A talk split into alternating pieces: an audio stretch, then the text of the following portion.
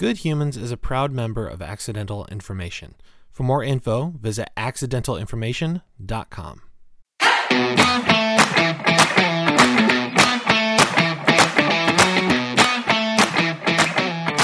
Hello, people of Earth. Thank you for joining me again on Good Humans. I'm so happy to have you back, and I'm really excited to introduce my guest to you this week. But before we do that, I want to tell you two things. The first one is to go over to patreon.com slash goodhumans and check out our Patreon page. Uh, I'm really excited and proud about the rewards that we're offering and the things we're doing over there. And I'm also excited to build some community and maybe even do some things for the community as a community with the funds that we raise there. So check it out. It's it's patreon.com slash goodhumans. I think you'll be as excited as I am, maybe, uh, about the rewards that we're offering over there. They're pretty cool. Uh, the next thing that I want to tell you is that this episode is going to be longer than the episodes we've released so far here in season two. Um, one of the rewards over at Patreon is access each and every episode to the full, uncut, unedited version uh, of the conversation. And what we're doing here is I cut each episode down now um, to about 45 minutes. Uh, that way, it's a little more approachable than uh, an hour and a half to two hour to maybe even three hour conversation. Um, and that way, uh, you know, it's it's it's hopefully cleaner, um, it's tighter, uh, and definitely, like I said, more approachable. But um, one of the rewards is access to the full conversations every episode, um, just in case you're one of the people that prefers uh, a little more long form content. So um, I'm going to offer the entire conversation in this episode just to give you a taste of what that might be like, uh, so that you can get a little sneak preview uh, of something uh, that only Patreon members will be able to have access to moving forward. So I'm really excited about this episode and I think you'll enjoy it. I think it'll be helpful. My guest this week is John Keister. John Keister is somebody that I went to college with. Um, years and years ago, too long ago now. Uh, and we've known each other from afar um, and kind of through other mutual friends for a long time. He and I haven't really talked a lot um, up until this podcast episode. Um, John's a great individual and I'm really excited to to have him share some of his insights uh, about growing up in the um, conservative far right cult that we both grew up in, uh, as well as being a member of the LGBTQ community um, and how that affected his relationship with his parents, his friends, um, and people within that cult, uh, and now sort of navigating life outside of it. And we also touch a bit on his faith um, and why he's chosen to hold on to that uh, instead of sort of letting that go um, you know, as as part of his uh, growth as a human. Um, and so it's a really interesting conversation. John is is such a beautiful individual, um, and uh, I I just love this conversation so much. Um, listening back to it, getting ready to to release it uh, today. So I hope you enjoy it. Uh, enjoy my conversation with John Keister.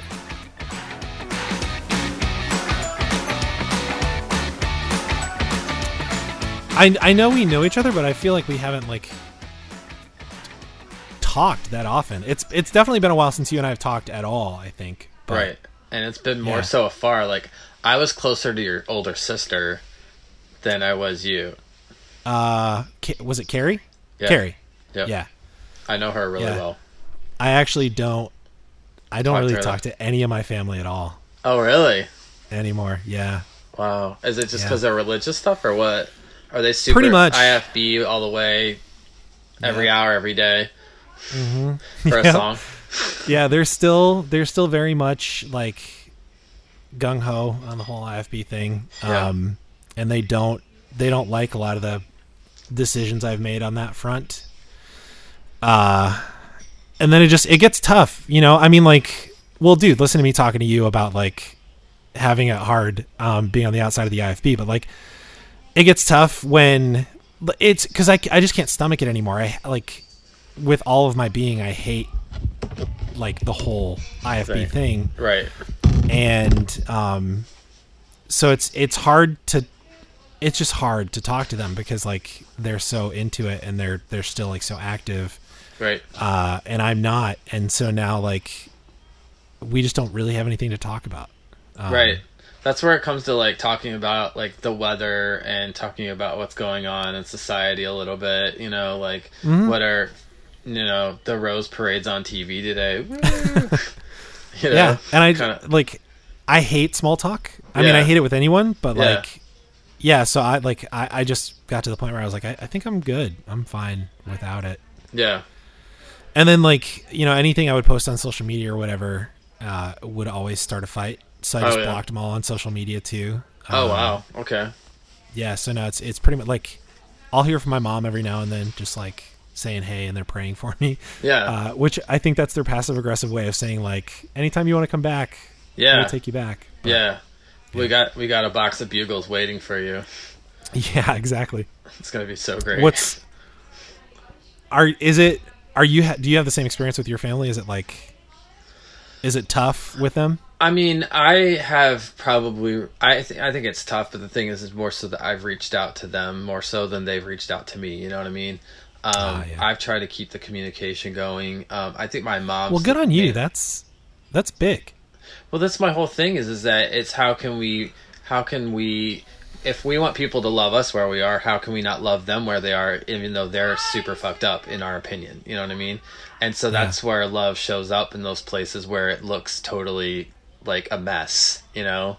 And they are involved in something that's absolutely mind-boggling and like brainwashing and almost in a way um, which is like um, give all your money to church and then God's going to bless you with all this stuff.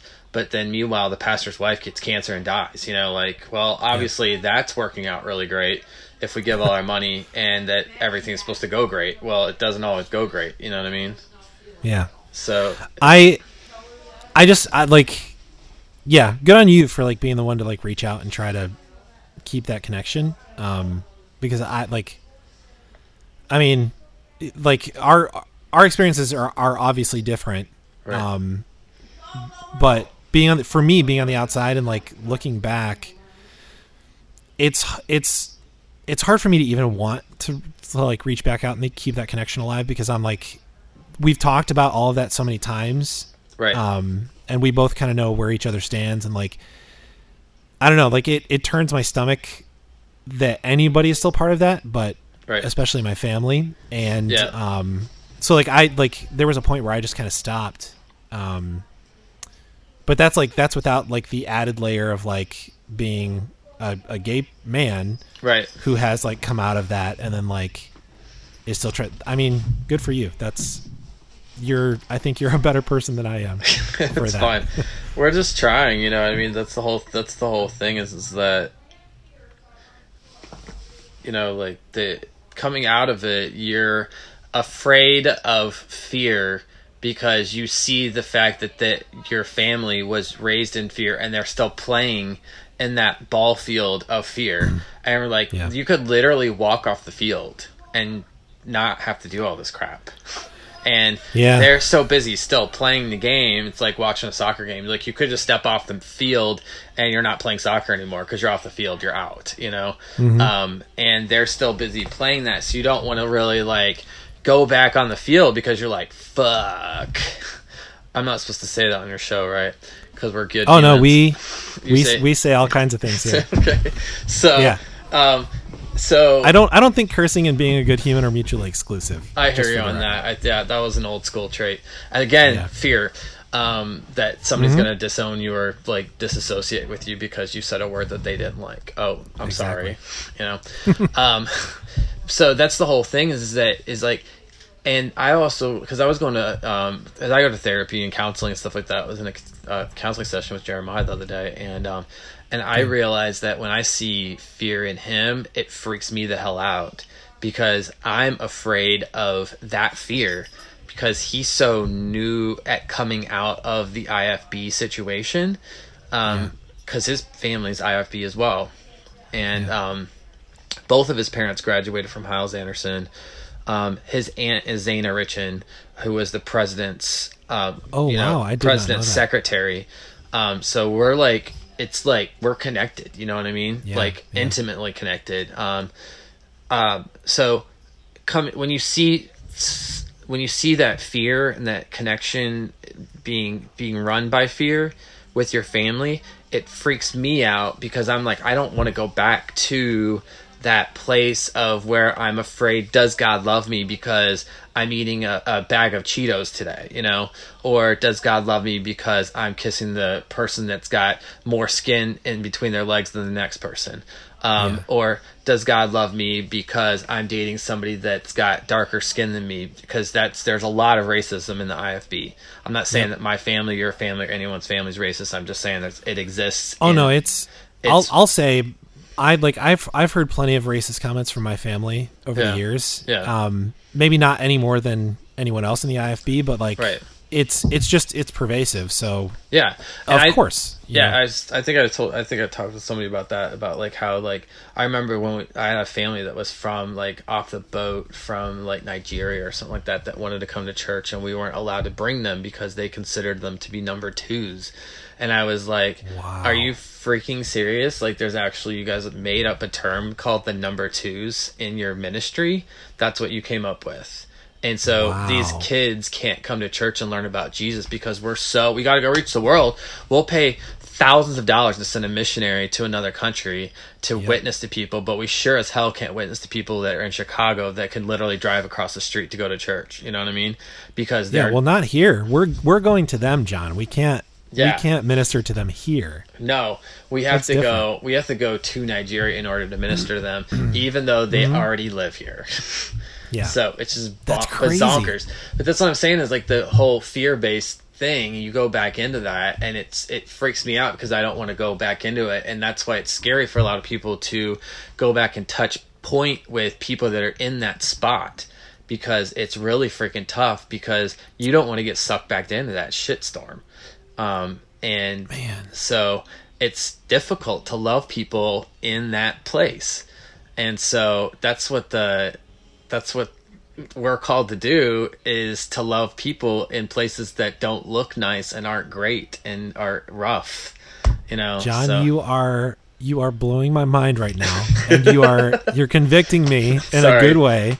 No, it's good because I like I'm I'm I think I'm realizing like as you're talking about this, I I think that's exactly what's happening in me, Mm-hmm. um, because so much of me hates all of it, Right. and there is definitely a, a huge part of me that does not like. I have nightmares that I'm enrolled at Hyles Anderson again. And I'll like I'll Right. like wake up at one point like in my dream like I'll just Yeah. have this moment where I'm like how the hell did I get here like yeah, I don't want this I don't want to be here why would I do this right. um there's a big part of me that's like that's deathly afraid of being like sucked back in Yeah. uh dude I I think I think you literally just diagnosed what is going on with me and my Right. family right. That's cr- I've never thought about it that way, but like so like being afraid of that fear, like essentially what you're saying is like you you don't want to you're when you see that in other people, it triggers something in you that Yep. says you don't want to go back to that exactly mode of operation. That like Right. I've know. I've seen this I've seen this place before and it freaks me the hell out and I don't want to go back there. And so I don't want to even communicate sometimes with people in that space and I'm afraid to even communicate with them because I don't want to go back into that. Well, well, Second Timothy two blank blank blank says um, you should do this and that and this, and and I'm just like, uh, uh, like your brain just like starts flipping like triggers all over the place because you're like your concept of what you think that the Bible is it may be completely different. So them just even discussing a, a, a super specific verse in Second Timothy or something like that just doesn't even like register on your radar, and you don't even want to go there with them. You know what I mean? Yeah. Because it's just mind-boggling fuckery in a way. Um, on certain topics, you know, I'm not saying every topic. Like them having, a you know, having a whole chapter designated to love and saying love's the maximum thing, when Jesus kind of, we, you know, what is it? John, uh, Matthew, Mark, Luke, and John all, I believe, wrote that Jesus said that to love your neighbor as yourself, and all. You know, that's the the main thing. So we got four people that said that Jesus said this. So I'm just gonna assume that maybe he said something like that. All right, Right. Um, or maybe they were just getting really bad pictures. You know, um, so if he did say something to the tune of that you should love your neighbor as yourself, then you know that's a great thing and that's a testimony that it's hard to dispute with the fact that four different people are connecting this thing the dot and saying that hey you know you should love your neighbor um, at, to the level that you love yourself and the question is do people in the IFB um, and and a lot of higher church um, places in general, regardless of what you name it, um, whether it's Scientology or Mormonism or Jehovah's Witness or Baptist Presbyterian, I don't care what the name is. The fact is, like, when you're in that higher level of churchified place and you have to be a certain way, um, you know, is you don't even when us coming from that place, we don't even register with that anymore. So yeah. it's difficult. It's difficult for us to even handle talking to people in that place because it is so freaking crazy. Um, yeah. I'm just I. So I'm curious because you're you you would you still consider yourself a Christian, right? Is, I do. No, I, I, I I think I'm assuming things, but I do to a certain level. Um, I I just this is my feeling on the matter. I believe that Jesus died on the cross. I believe that he rose again from the grave. I believe that he did all that for us. And I also believe that God is powerful enough to love every person in this whole world. And even those people who have not heard the name of Christ, that I think that God's powerful enough to save them if he so chooses.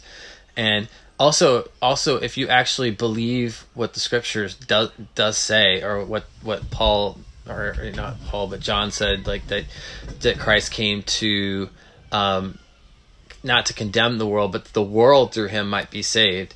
Yeah. So did was Jesus at, uh, was he actually trying to save the whole world, or was he just trying to get the the IFB folk, or was he just trying to get all the Catholic people, or was he just trying to get only Presbyterian, or yeah. only the people who go to church on Sunday? Like I think that if if he if Jesus was God and he is or was all powerful, then he would have the power to do whatever the h he wanted to, and he doesn't need yeah. you to say a prayer to him or to ask him in order for him to do what he needs to do. Does that make sense? Dude, you're a hundred percent. So you're you're hitting on something that I've I've been thinking and talking a lot about recently, which mm-hmm. is, um, and one of my one of my other guests, uh, Phil Drysdale, who lives um, in England actually, um, right. and was a pastor's son, went to seminary and everything. Right. Um, he was on the podcast not long ago, and one thing that he was saying was like, God, God commands us if if we believe the Bible is is like God's word or whatever. There's a lot of different ways to think about the Bible, but in the Bible we are commanded to to love and forgive unconditionally. Right. Um, and that means forgive people without any reparations from them, forgive mm-hmm. people without them ever asking for forgiveness or apologizing or anything. Without them doing anything, we're supposed to forgive those people. Okay. And then he was like, if that's what we're being told to do, if that's what God wants us to do, how would he hold us to a higher standard than he's holding himself? Right. Meaning, why, how would this all powerful God say you have to forgive unconditionally, even if people don't ask you to, but you have to ask me to save your soul before I'll do it. Right. Because I'm not going to force myself on you. Yeah. So, like, it just doesn't make any sense. There are so many, there are just so many, like, it's, it, you would think black and white things about all of this that they just don't mesh. Right. Um, but there's, I mean, there's a lot of cognitive dissonance anyway in the whole thing. So right. what's one more, I guess. But what what I'm curious about is like having um so so your your experience in the IFB movement and in in the Christian realm in general, just being a Christian, it's it's not it's it's extremely difficult to be a gay man and also be a Christian. Um, I, I, would mm-hmm. say that's that's probably a pretty universal truth. Yeah. And then especially like within the IFB circles to be a gay man and like to to have that as your like upbringing and background how how did you s- stay like how how are you still a christian at all. Not like i'm not that's not like me saying like why would you you know like i'm not criticizing you for it. I'm yeah. i'm just genuinely curious like what held you because like to me that's huge too. Like it, i think for most people that would that alone would be enough to say fuck it i'm out. Like forget all of it. Right. none of this is for me. Right. But you somehow like i don't know i like overcome that or like you know push that aside to see i guess the bigger picture or i'm just curious like what that looks like for you Yeah, um, I feel like, um, you know, growing up in this um, atmosphere, um, you you don't. I think that I think that I think the biggest thing for me personally is that I just wasn't aware, if that makes any sense, of Sure. who and how I was because we were just in the program seven days a week, 24 hours a day. I mean, just basic countdown Sunday morning, um, pick up people on the bus, bring them to church, sing songs on the bus, um, sing songs at church, learn scripture verses, learn scripture songs at church, um, take kids home on the bus after after church, um, you know, and then and then come home, take a nap um, on Sunday evening. Before before we even went to church on Sunday morning, we had a family devotion and breakfast with the family. Wow. Um, um, and that was on a that's on a Sunday. Okay, then we brought people. We took a nap in the afternoon. Went to a sun, evening Sunday school at six o'clock, and then went to evening church at seven o'clock.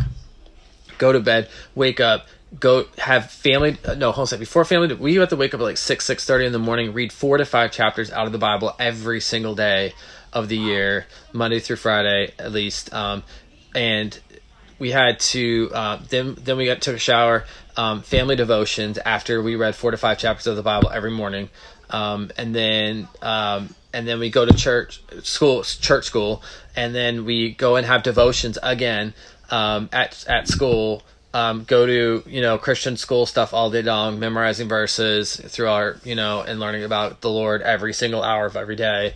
And then so that's that's uh, the same schedule um, monday tuesday wednesday we had uh, choir and we had uh, teen souling and then uh, wednesday night church and then um, choir again after church um, that we just had choir before um, Yeah. again and then and then we had a chapel service same same schedule on thursday chapel service on thursday same schedule on friday saturday wake up bus meeting um, men's breakfast um, not in that order, but um, and then go out in the visit buses and then go pick people up on Sunday. I mean, all over again. We were just in that. So my my point in, in saying all that is that we're just unaware of who we are and making choices for ourselves because you've never had to make a choice.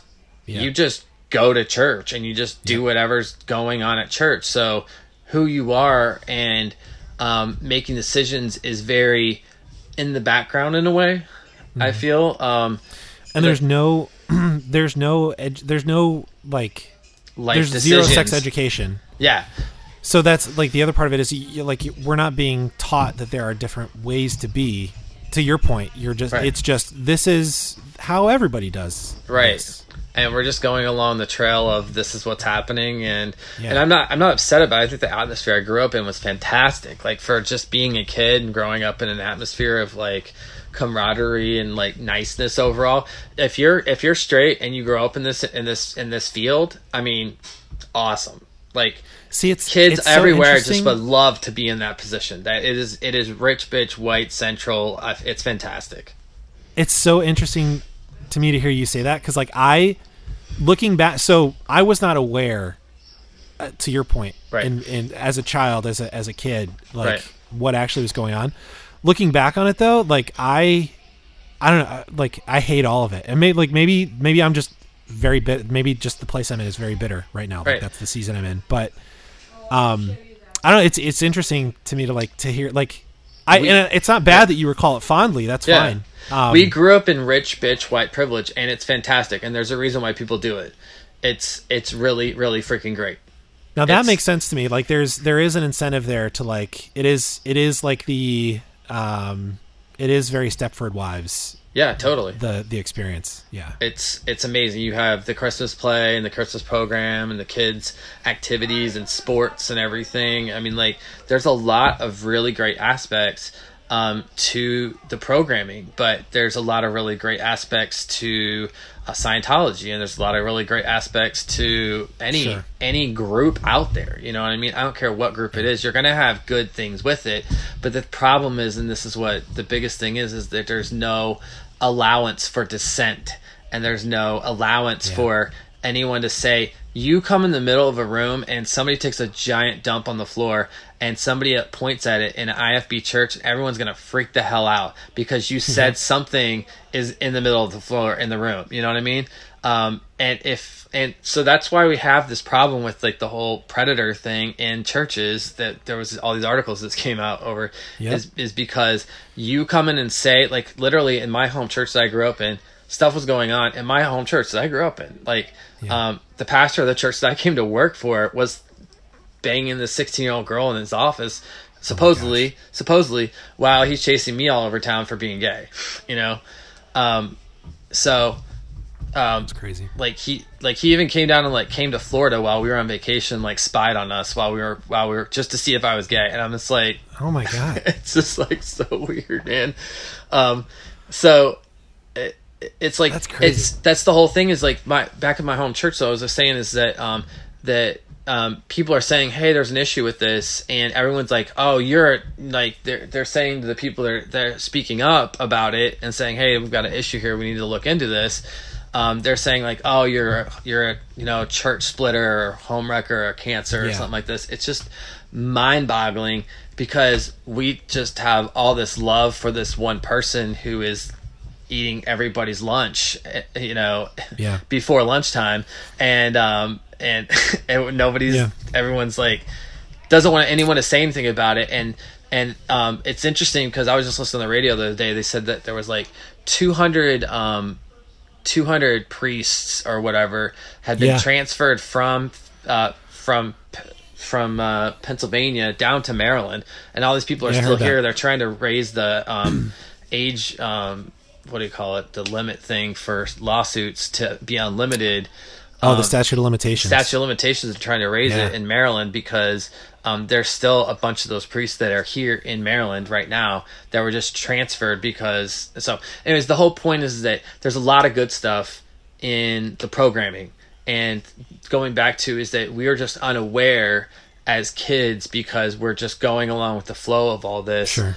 um, and somebody somebody comes in and says hey there's a problem in this. Nobody wants to hear about it and no one wants to do anything about it because the program's going okay and my kids are in it now and my new kids and all the grand Yeah. all the grandkids are in it. And no one wants to rock the boat to say hey there's a problem here and we need to fix it. And so all that going back to is that us just not being aware and just going with the flow of the system and no one ever said anything about it and no one wants to fix anything we would just kick all the gay kids out of school because they're gay and we, if we found out about it you know what i mean? And we Yep. would um and we would just kick all the kids that got pregnant out of school or we, anyone that's being naughty or whatever. Any sign of like you're not on the boat on the program you are gone. You were just Yeah. gone and you're out of here. So that's that's that's why we grew up in that kind of like unaware programming in a way Yeah. some some people were aware and, and a lot of us weren't because we were just going along with the program Yeah. So how do you how do you get from the place of like you're unaware and then you start to wake up to like oh there are other ways to be um Yeah. and I can make decisions and then once Right. you're at that point like you know like you're like you're still uh you know you still believe and you're still like you know like in in that realm like but you know sort of on the other side like right how do you get how do you get to where you are now from from that place okay Yeah. Um, um, I talked. I've talked to this bit before. Me and my brother touch each other's like junk or whatever when we were six. I was like fourteen and he was I think- twelve or something like that. I think I think most kids do stuff like that. I Yeah. like I just laugh because like everybody who is slightly conservative Yeah. that heard that is like, "Oh my god." Right. But like I I feel like that's a thing kids do. Yeah. And just nobody wants to talk about it. and, and I've and going to therapy, a lot of therapists have told me that um, that this happens in families, and um, Yeah. it, it it happened. It happened like maybe twice, and my parents were like, "Don't do that again," and so it never happened again. so Yeah. Um, but meanwhile, I was treated like I was like this rapist or something like this as like a 14 year old because kid. you were older. Yeah, exactly. Because I was the older Yeah. one, and I was going through this, and also um, that there wasn't really like a whole, there wasn't really a conversation about this, or you know, as to what's going on. I don't know, or either that or I just was not in sync to get what was being talked about if there was a talk going on. You know what I mean? I, I would I would assume you're right that there wasn't one because there's just there's just not a lot of that happening anyway. Yeah. Um, so yeah, you're you're probably right that there wasn't one at all. Yeah, cause well, if there was one, I didn't get it. So there, take Yeah. it, take it. You know what I mean? Um, so I, um, anyways, one day, um, I I started realizing I liked guys because, but um, uh, the pastor there was Pastor Dobson, and he was always speaking about men's Oh, yeah. breakfast. He talked so much about homosexuality and all the like ins and outs of it, and how people are going in each other's butts and stuff like this. And I was like, I wouldn't know anything about this had you not just had a breakdown of exactly how this works. You know what I mean? Um, and then I would go home and like be like, how does that? How exactly are people? People are like doing each other in the butt. Um, sorry, I don't know if that's like a little graphic for No, your no, world, you're but good. I mean, it's it's like I was just like it's um. It was just a little funkalicious, if that makes any sense. Yeah, yeah. Because I'm hearing, Intriguing. yeah, um, because I'm like that just is so weird that I was like two guys. Like I know what a guy looks like, you know, um, Mm-hmm. and I'm like two guys are like just like they're they're having sex in each other's butt. I was like that's so weird, you know. I just thought it was so funky and just Yeah. kind of weird that two guys would even like each other, you know. I didn't. I guess really what's interesting to me is though as I had more of an introduction to what and how homosexuality worked from just going to church and Yeah. um and I don't I don't even know if that I've, I've I would have identified it as being such had I not it just not been blown in my face every every freaking weekend. You know what I mean? Um, I've heard other people say the same thing. Like, if if the church wasn't so upset for some reason, especially the IFB, but like, I think most modern conservative Christianity is pretty obsessed with sex. Oh, totally, Um, totally. And if the church wasn't so obsessed with it, it, it- the church fetishizes it by like preaching about it so much and Yeah. and being so obsessed with it that it it becomes a bigger deal to like hormonal kids Right. than it would have been probably otherwise. I totally agree on that, dude. Um, so then, like, I remember, like, I, and then I was like thinking about guys being together or something like this for whatever reason. I had my like first wet dream on this like thing, and I was like, oh my god, you know. So you didn't even really know up until this point. I didn't know. No, I didn't like have some sort of like you know major. I thought guys were beautiful. Like I thought like oh, this guy's really Sure. beautiful. But I think every guy does that though, because just like girls pick apart. I can other say, girls, yeah, yeah. Girl- guys pick Objectively, like there are guys that I'm like, oh my gosh, like, How am I supposed to stand up to that? You know. yep, right? Yep. And it happens, and I've heard like completely guys that are completely straight tell me like, oh, you know, my my cousin, you know, he's he's absolutely beautiful, and like I, you know, like I can never Mm-hmm. like compete with him in that dating scene or whatever. You know what I mean? Um, And so it goes both ways. Girls know that other girls look good, and guys know that other guys look good or worse than them, or personality wise or whatever. So that's all going on. So I remember liking guys and knowing that other guys were beautiful and admiring other guys and stuff like that. Um, for some reason, um, when I was 16, I which I looked like I was 11 when I was 16. Um, um, so this guy, when I was working at McDonald's, like asked me for my phone number um, when I was working at McDonald's, and I was like, um, okay. so um, he's like, yeah, we should hang out sometime, and I was like, okay, let's hang out, you know. But the thing is, like, I was just so the blood was like pumping through my body, like, whoa, you know what I mean? And just because I don't know if it was just because of it, the attention this this person showed me, or because it was the fact it was a guy. Um, well, and it's all new. Yeah and it was just so interesting. Um anyways this guy took me out one day and like gave me a bj in the park. I never saw his junk at all. I don't know what it even looks like. I mean you could flash a picture in front of me. I have no clue because i never saw it you know what i mean? Yeah. um anyways but it felt really good. But the thing is i was so upset. I felt so dirty um and i never told any Uh, of see, that's anyone That's a shame. exactly. It's it's just like it's something that happened. And also this guy was like i think 28 or something like that when this happened so i was definitely not probably of legal age at this moment of my life Right, um right. but at the same point though I feel like I was kind of already leaning that direction. Um, Mm. The fact that I even entertained that, you know what I mean, and Yeah. walked into that, um, I was just, I was interested in it and open to it, and um, not surprised that it happened. If it makes sense, you know. Um, so but now you're and now you're dealing with like the guilt on top of that though. yeah i just felt awful and i didn't tell anybody and then um and i meanwhile i was still i was started just the internet was just coming out um Yeah, yeah. i was looking at pictures of guys online and stuff like this i was talking in um aol chat rooms and stuff like this with guys there was a m for m chat rooms back in the day um Dude, that's that's such a throwback. AOL chat rooms. For my younger listeners, we didn't have texting back in the day. We had to get on a dial-up internet connection on a computer yes and talk to people through an instant messenger yes that was connected that was like provided by our internet service provider, which was Right. also the way we accessed the internet.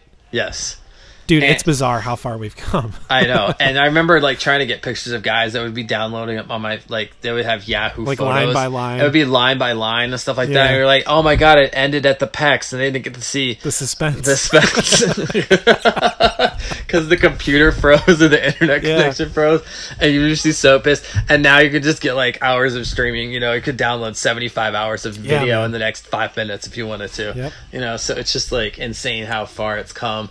But it it was it was just crazy um, going from that. And then when I turned 18, I went to visit one of the guys that I um, had talked to for two years online.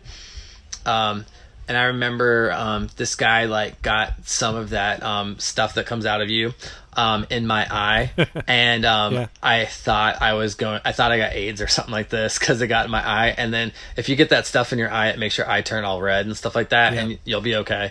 But um, it was awful because I was so upset and pissed because I thought this guy like got me sick or something like this, you know, because it was See, still so, so, like- new. The whole Yeah. I was completely uneducated about HIV, completely uneducated about Yeah. like how this all works and stuff like that. Um, Well, that's what I was gonna say. It's like it's such a shame because like so you're 18, you're like you're going and doing something new, and like this is obviously very exciting. yeah, But at the same time, like you don't you don't have any of the like just the basic information right, that you need. So like something something that like I'm sure was exciting was aw- like thrilling turns into like you know then you get upset because you just don't know how things work exactly. and so like you know like versus somebody who who maybe had like a quote unquote normal upbringing yeah, um can like look back on like one of their you know some of their first sexual experiences is like oh my god that was you know like it was so great good. and like all this stuff and and there's this added layer because of all the like uh sheltering and like just like you were talking about the fear Right. around all of this instead of addressing it it's just kind of like they, it's neglect it's like it doesn't exist it's like sexuality just isn't a thing right. It's and then you end up in situations where you're like w- now what's gonna ha- you know i got cum in my eye what's gonna happen you know right, exactly. that's crazy like, and it's just like bazonkers. Um, yeah. So Yeah. that's and and I'm I was like um this dude wanted to like like you know fuck and stuff like that. And I was like not having it. Like I was like I don't want to fuck. I was like I don't know how to do any of that. Like I just was not comfortable with doing it at the time.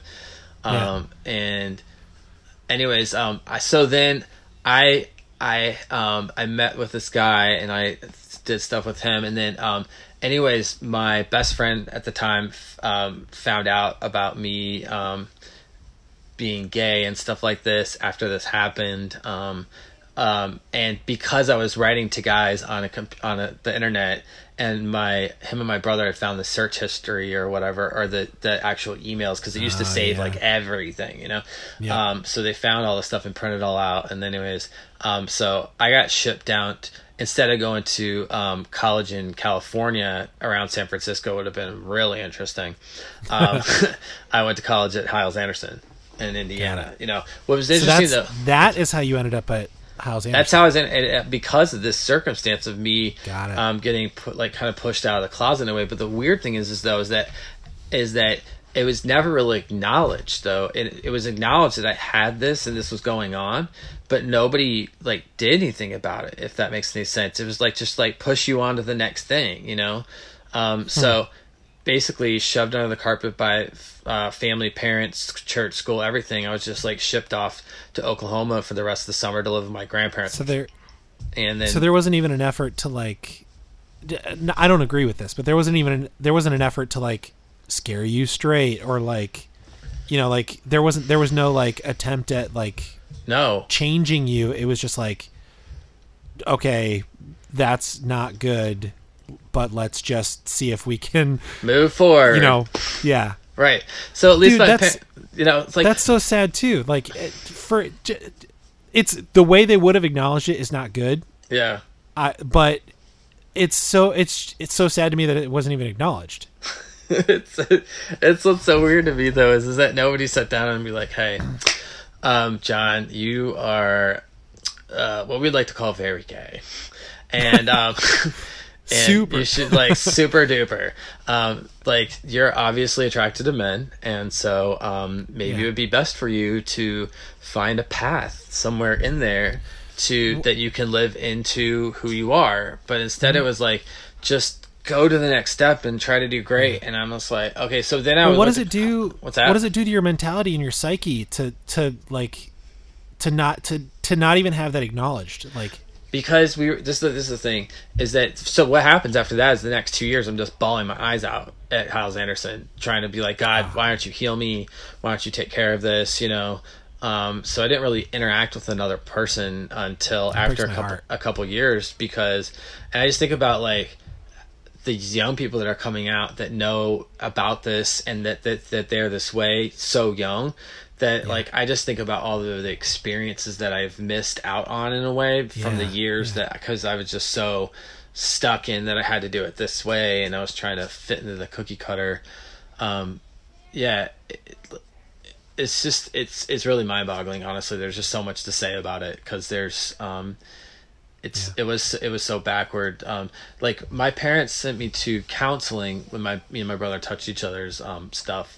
And then um we um um I went to counseling, but I just memorized scripture and talked about the Lord and stuff like that. And then they were like, "Okay, you're great," and I was like, "Okay," because and this is the thing I've, I keep saying this um, over and over is that we were raised in a culture that only when you're doing something is it bad, and when you're not doing it, you're okay. So whether you're they're not they don't address the desire set right. because they the scripture even says that God gives us the desires of our heart. That's not saying He gives us what we want. He actually gives us the desires that are in our heart. That right. means the that things that lead to what we yeah, do and want, but right.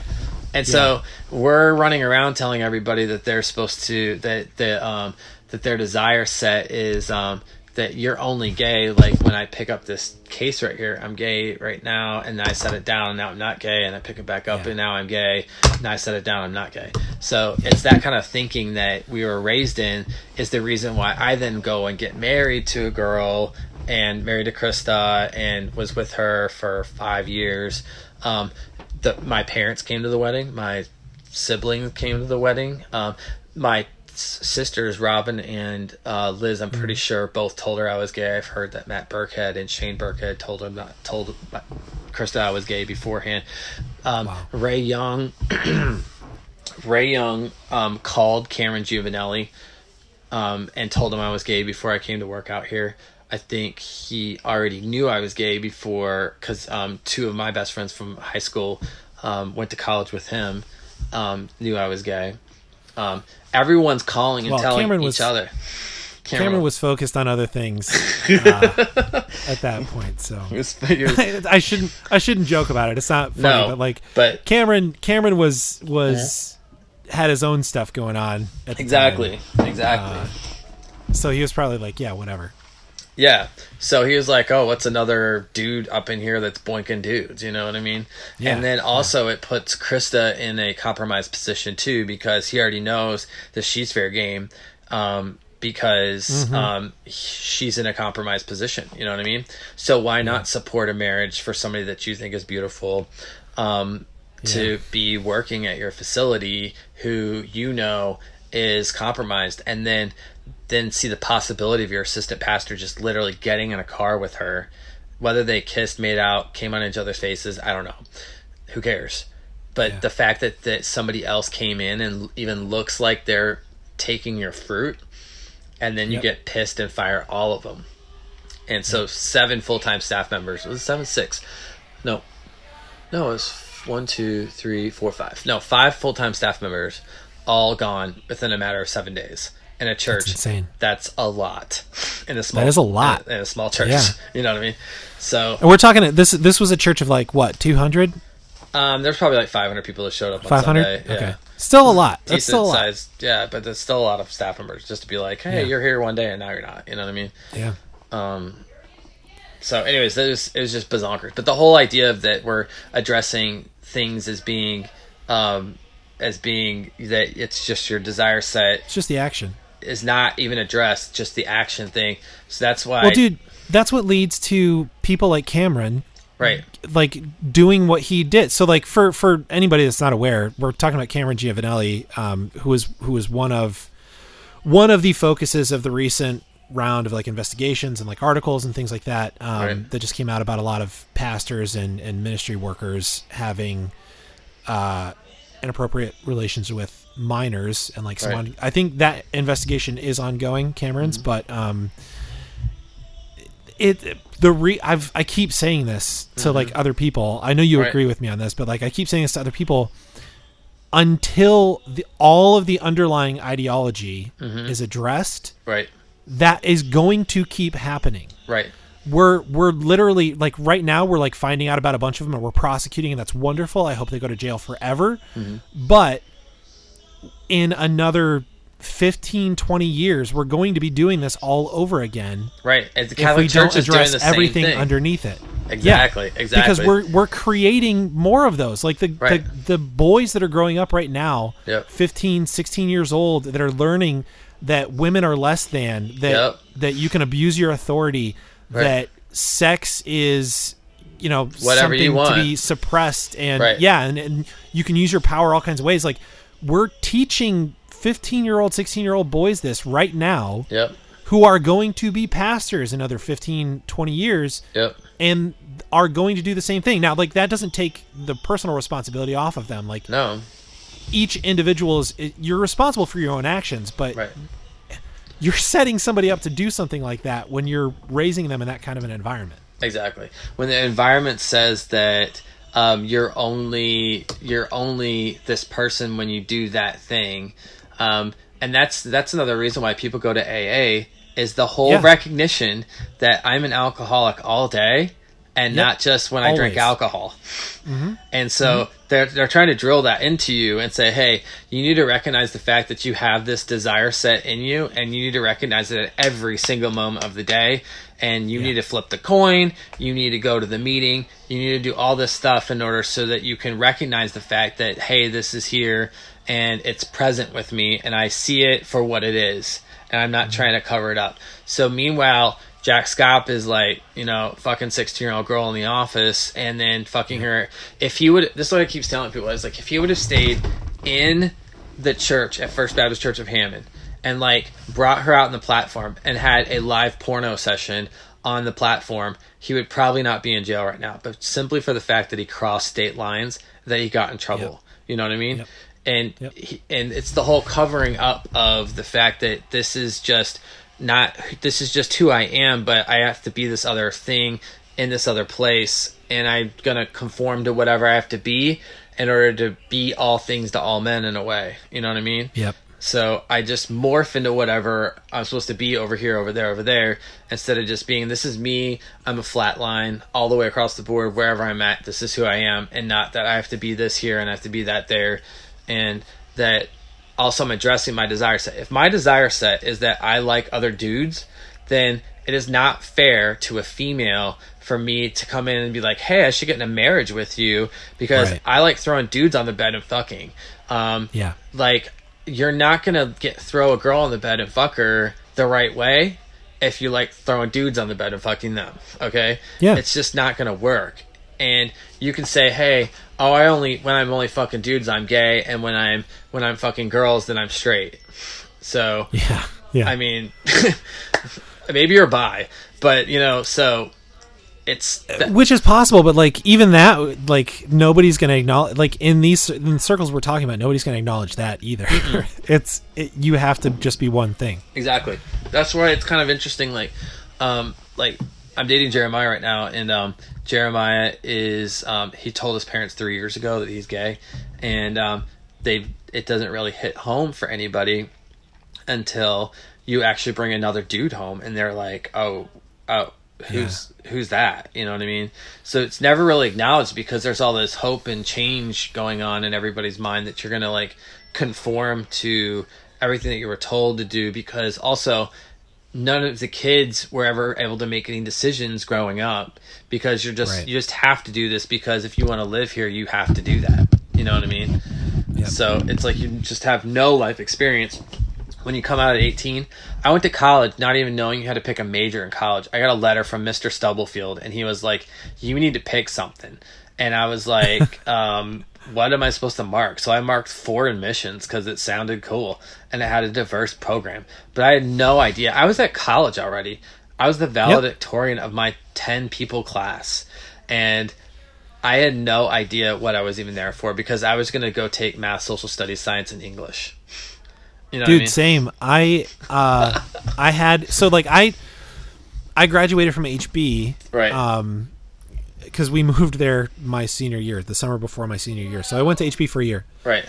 um which meant like i got to meet with pastor Schaap like after i graduated before i went to college to like talk about what i should do with my life Right. and I remember so like all growing up I, because I was a pastor's kid and like there's there's a certain amount of pressure to go into ministry even if you're not a pastor's kid Right. but because I was a pastor's kid there was a lot of pressure to to be a pastor to go into like the pastoral program Yeah, of course. and I remember I remember telling Schaap like I don't think I don't think I would be good at that I don't think that's what I'm supposed to do Uh huh. uh so I don't know what to do because like I, I feel like I feel like that's what people are telling me I'm supposed to do Right. I don't feel I like I don't want to do it. I have I don't fe- think I'd be good at it. Right. And I remember like the counseling session that was supposed to be like, "Hey, let's sit down and talk about literally your entire future, right. what you're going to do with your life's work." Right. I remember him telling me, "Well, if if the people of God in your life are telling you that this is what you're supposed to do, you should probably do it." and he didn't like he didn't know me well enough to like Right. speak into my life really like on that level, so that I think that's why he was like relying on like everyone else that told me I was supposed to do this Yeah. because I I'd only known him for a year and like you have minimal contact anyways. Like he's Yeah, exactly. like a seven thousand person congregation. Right. But so like I walked out of that office like bummed, thinking like, well, I guess this is what I have to do, even though I don't want to and don't think I'm going to be good at it. Right. So I spent two years of college in the pastoral program, going to church ed and like all this other stuff, yeah. and hating all of it. Right. Um, and it wasn't it wasn't until two years in I changed my major to education, Right. which I s- also didn't want to do, but at least it was better than pastoral theology. Um, Because those But- so I- classes are bullshit. I'm sorry. Oh, they're like- so they're terrible. Like, uh, I'm trying to think of like the the craziest classes I took. Like Colossians. Really? Do we need to have a Oh, yeah. class on Colossians for real? Yeah, and then we have we have a failed lawyer teaching us Hebrews, um, and like all this stuff, like like guys that couldn't hack it in the real world, and so they go to be professors at an unaccredited, you know, Christian college. Oh, It's crazy. But Just all that to say, I. I can very much identify with the feeling of like not even knowing basic yeah. Things like how to pick a major and and like you know I I, I didn't even know how to sign up for classes. I was like Right. asking everyone else like I don't even know what I'm doing in Right. the admissions line. Right. know? Right. What are what does this mean? Like. There Yeah. was no clear path. I mean, make a freaking video, people, or something. Like, show us how to do this. It's not that freaking hard to instruct the the the youth on like how to walk through Yeah. the process. I mean, like, it would have been nice to have literally anything to like guide through that process. I was I was so sick my first year too, because like I don't know if there was mold in the dorms or something like that. I just wasn't used to the Indiana flavor.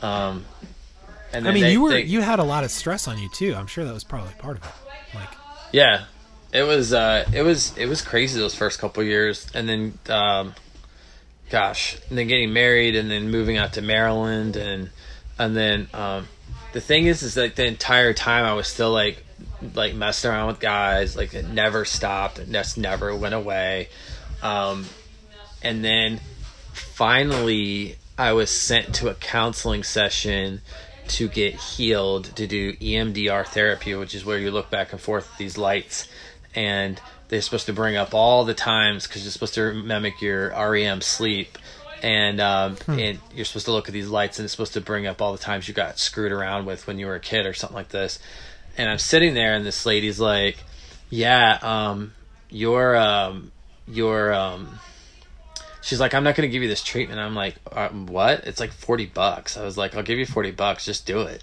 And she's like, I'm not going to give it to you. She's like, I want you to just sit down over here. She's like, John, you're gay. You're treating your wife like shit. Um, you either need to, wow. you either need to, and this is a Christian counseling center place. And I was like, unbelievable. Like this lady's got like balls of steel on her. Yeah, like, um, yeah.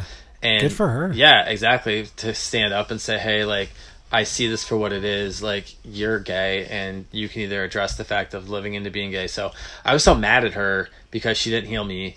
Um, that I didn't pay her, so I still owe her the forty dollar copay. Um, and So I think at she this sent me point, the you were collections. still like.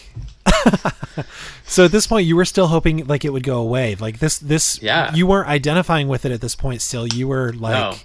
I can d- be different. Yeah, exactly. And then like two weeks later, um, and then like I think Krista moved out a couple weeks after this. Um, is I just was like, you know what, this it is what it is. This is what's been going on with me this whole entire time. It's never stopped, and I don't foresee it changing. You know, and I and that's the point also where I said. I'm giving this to God, and if God wants to change me, He can change me. You know what I mean? I don't. I don't. Uh, I I always tell other people this. Like, I don't stick a strawberry gel in my mouth, and then I get to decide that I like it. My body Yeah. just says I like this, and then like you put like a giant. A, you put a pickle in my mouth, and I'm like, ugh. I just don't like the flavor. Some people are like, oh my god, love pickles, love that flavor. You know what I mean? I don't mind on a sandwich sometimes, like a Chick Fil A sandwich or something like this. But, um, you know, most times, so I don't get to decide that. My body says, "Hey, I like this thing" or "I don't like it." And Right. same thing is that God puts that puts that inside of us and says, "Hey, you either get to to, to accept this, or you can try to reject it as much as you want. You can go to all the classes and write a book about it and say all of this is really really bad, or you can just say, "Hey, God made me this way, and if God wants to change this in my world, then He totally can. God can totally, you know, make me not like guys." Whenever, he? whenever he's ready, if he wants to, you know what I mean. So Yeah. yeah, exactly. Well, why would he? Why? I mean, what what does he get some sort of benefit out of it, positive or negative? You know what I mean? Like it's it's like just it's that letting go process and saying that hey, this is where God has me right now, and I'm letting go of this, and that's why I can still go to church and I can still meet with other people because I go to a place where I'm imperfect and I realize you're imperfect as well. And I think that it'd be great if you didn't eat bags of Cheetos all day, you know? But I can't control everybody and I can't make people not eat Cheetos or go to Taco Bell and stuff down a Taco Bell box, you know what I mean? I can't make people do that.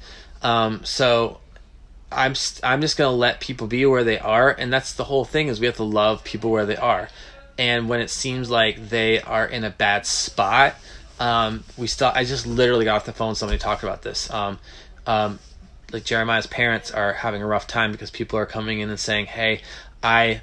Your parents may not love you right now, and I love you, and uh, I'll be there for you, and I accept you exactly the way you are.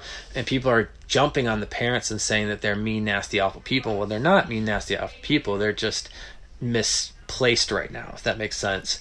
And so it's like Yeah. finding a way to love them where they are, even though the place where they're they're at, many people don't approve of. You know what I mean? Yeah. And Yeah. there's a lot of social justice warriors out there that are like, will come down on your ass hard. You know what I mean? And they have come down really freaking hard. And Well, especially now, I'm sure because like, so again, for our listeners that may not be aware, um, Jeremiah is currently on American Idol, Right. um, doing so well. Uh, you, like yeah. every time you post a video, I'm like I get so excited. Like I I teared up so much um, uh, at to make you feel my love. Like yeah. that was beautiful. Um, but so like great voice. But he's on American Idol right now, so I'm I'm Right. sure like that's that's part of why like people are coming back at his parents because like he's talked a little bit about it on the show. Right. Um, and so like people are saying this and going like, "Hey, be nice." Yeah. Uh, to Jeremiah's parents. Right. Um, so I'm sure it's coming from a good place from those Right. people, but Right. I, I do understand like, you know, Jeremiah probably and you probably feel like, hey, like, you know, there's there's a lot more to this. Like, right. you're trying to give them grace, which I appreciate. Right. And it's trying to love people where they are, you know what I mean? And Yeah. we want people to love us where we are and we want to try to love them where they are and to give them a chance to, you know, Mm-hmm. figure it out for whatever they need to figure out, you know. And the whole point is that we still love each other. Like I I talked to my parents today. My parents, my mom said that she loves me and she loves Jeremiah. Um, today she texted me that. I was like, that's amazing. Um, Awesome. because um, when we were home, my parents didn't want to meet him and see him at all. You know what I mean? Wow. This is for over over um, New Year's. You know, um, and that's just that's just, they're just scared. It's fear again, and when you Mm-hmm. see it, it pisses me off. You know what I mean? Um, Yeah. But then my mom said, like, could you not kiss on national TV? You know, like um, Your mom asked you that? yeah for for Oh my God. for for my parents' sake and for his parents' sake. But um, it's Oh just like God. I was like, Mom, we do that. Like that's what we do. We're adults and Yeah. we care for each other, and that's how we express it sometimes. And you know, if Tom Brady can kiss his kids on the lips, that I, all means I can sure kiss the person I love on the lips. You know what I mean? Yeah. You're like, mom and dad, can you please never kiss in front of me again? Then Right. ever. Exactly. Exactly. So I Oh, was like, man. it's it's kind of funny, but um, it's like I I have to love my parents where they're at. You know what I mean? And that's why Yeah, I've ta- yeah. we talk, and it goes back to the thing we started this conversation with. And I, I talk about it, and I call it love without expectations, and that love comes to us without expectations. And if you are giving an act of love, it is done without expectations on those to whom it is given. And if you have an expectation, then it is an award and reward, and you cannot give people awards and rewards without notifying them that they're doing it. And they have to actively want to participate in it in order for you Yeah. to give them an award and reward. And so god does not come to us in a reward and award system. And that's what the law was set up to be was to be an award reward system so you could know that you sucked and that you weren't ever gonna be good enough. And so Yep. then all of a sudden grace shows up and says fuck all of that. And it says you just have to show up and just be. The fact that you're alive means that you have received the gift. Yeah. you're the air coming in and out of the breathing hole there um, is is the gift. And you just you you've already gotten it. You all you you you're already you're already receiving it right now. So just take Yeah. advantage of the gift and go out there and be a good human and be nice to people and love on people and and your acts of love give it without expectations and then see how people are reacting to it. Are they do people like it when i give them a nail gun for christmas? Well maybe your wife doesn't want a nail gun for christmas you know? Uh, maybe a bouquet of flowers. Or you painting a wall for her? Might be a nice thing to do for christmas you know? Um, to gauge what your acts of love are and how people are responding to them. You know what I mean? So, and doing without expectations that they have to like it, love it, or hate it, you know, and that your value's not on the line um, because they liked or loved it or hated what you did, you know. So, Yeah. I think just living into that and your our behavior is it's very difficult and it's hard sometimes. But that's where love comes into play is loving people through the um, really difficult, nasty times. I'm a realtor, and I have I've had people literally yell and scream at me in the last two weeks on the phone. Um, Every word in the whole book that you can possibly say, but I just calmly handle it and just give grace to those people, and then they love me back because I am able to handle and love them through their absolute batshit craziness. You know what I mean? Oh, you're so right. You're so right. People of Earth, this episode of Good Humans is brought to you by Accidental Information. Accidental Information is an amazing, inspirational organization that is actually run by Christopher Swan, who was a guest in last season of this show. what he's doing with this organization is helping each and every one of us celebrate what makes us different and then use that to improve our personal lives and our careers. I love this organization so much, and it's not just because we just joined their podcast network, it's because each and every article and show that they have contains directly applicable and practical advice that will improve your personal life or your career. I love the articles that they post, such as how binge watching helps you live a better life five amazing people who have used adversity to spark creativity, five ways to learn from every podcast you hear, how to tap into your creativity, and so many more. If you're interested, you should check out accidentalinformation.com and tell them good humans sent you. I like what you're saying keeps remind keeps reminding me of a conversation I had a, a long time ago um, with a couple people, my wife being one of them, Cecilia. Right. Um, the idea of allowing people to be wrong, right?